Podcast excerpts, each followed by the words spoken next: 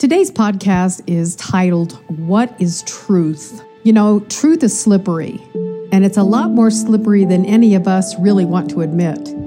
And we do have to, in a sense, choose what to believe.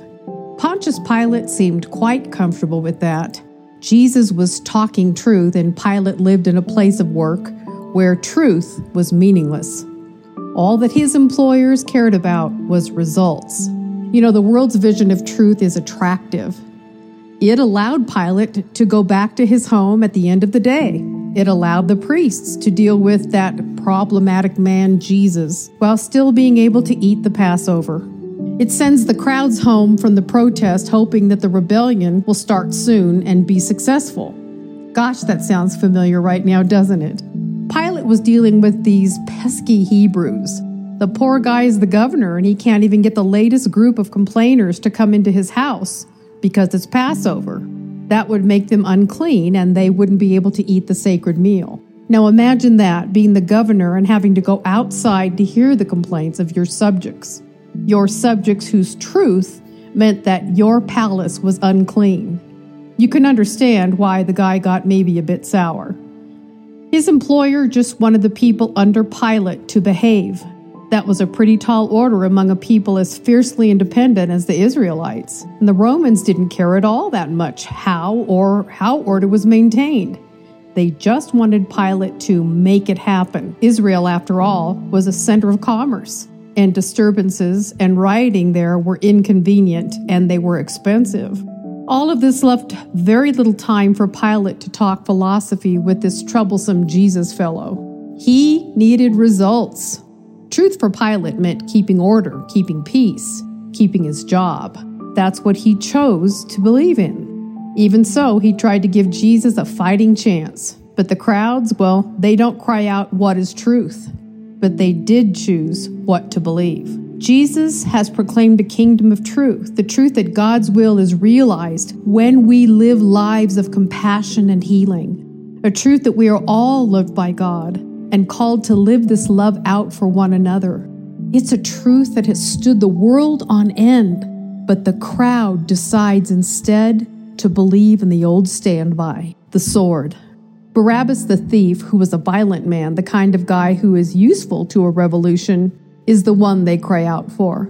They want what they want, and so aren't really all that different from Rome or Pilate in their way of dealing. They'll trade truth for the hope of what they'll see in terms of results and we all too often choose on our own what to believe as well. Repentance means to turn in the scriptures, to turn away from, but it's not easy, and it doesn't help that the words of our Master, who stands in passive protest against the established powers of the world as he answers Pilate, has had his words mangled and misinterpreted over and over again by those who frankly wanted Jesus to sound a little more like them. You know, the world teaches us its version of truth. The world teaches us to think it's mine. I earned it. Jesus says it's a gift. Share. We learn to think they need to follow my rules. And Jesus says the greatest rule is love. We learn to think I'll give when my needs are met. Jesus says, think that way and you will always need more. We learn to think me first, and Jesus says, be last. The world's truth keeps you from ending up like Jesus. It gets you to resist taking a cross for what is truth. Believing in something means acting and sacrificing for something. And what Jesus wants from us is not our dying, but rather that we live a life dying to our own selfish ambition, which most are very proud of. They will tell you exactly how proud they are of their achievements and skills often or live secret lives of self gratification because they deserve the rewards. But the cry of God's heart is that we would understand that the way of God is way beyond our way. The way of God is our call, and that way of God is the path to freedom. In the end, we have to choose what to believe in. Fortunately for us, faith is also a gift, a gift God gives us, but that doesn't mean living it doesn't take some effort. We are called to be light to this world. We are called to care, and we are called to make an effort. Let's walk with our Master. Let's take the path of sacrifice and let our lives reveal and radiate the joy of living out God's love for others. Perhaps then the world will see that what is truth is truth.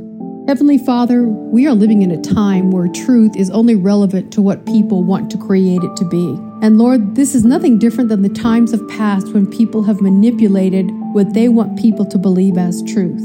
But you said that your Son was the way, the truth, and the light. So, Father, we come to you and ask that in the name of Jesus, the one who was sent to bring us truth, who is the truth, we ask that you would open our eyes, open the eyes of our understanding, open our hearts to know what truth is. And Lord, that you would convict us of the things that we water down as our own truth.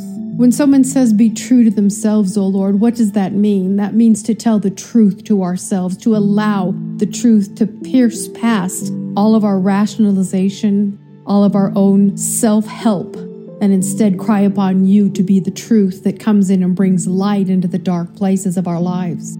Father, if there's anything we need now in the earth, we need truth.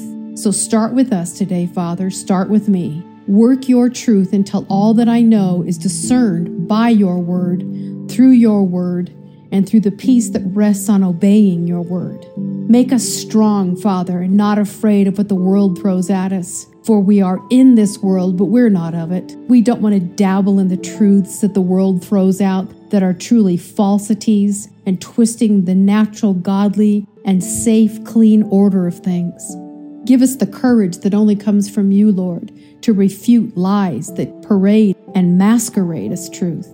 We ask you to make us courageous and courageously available during this time in the earth. We yield ourselves to you, Father, and we ask that you make us more like you, that we are truth speakers, truth tellers, and that we live by the truth of your word.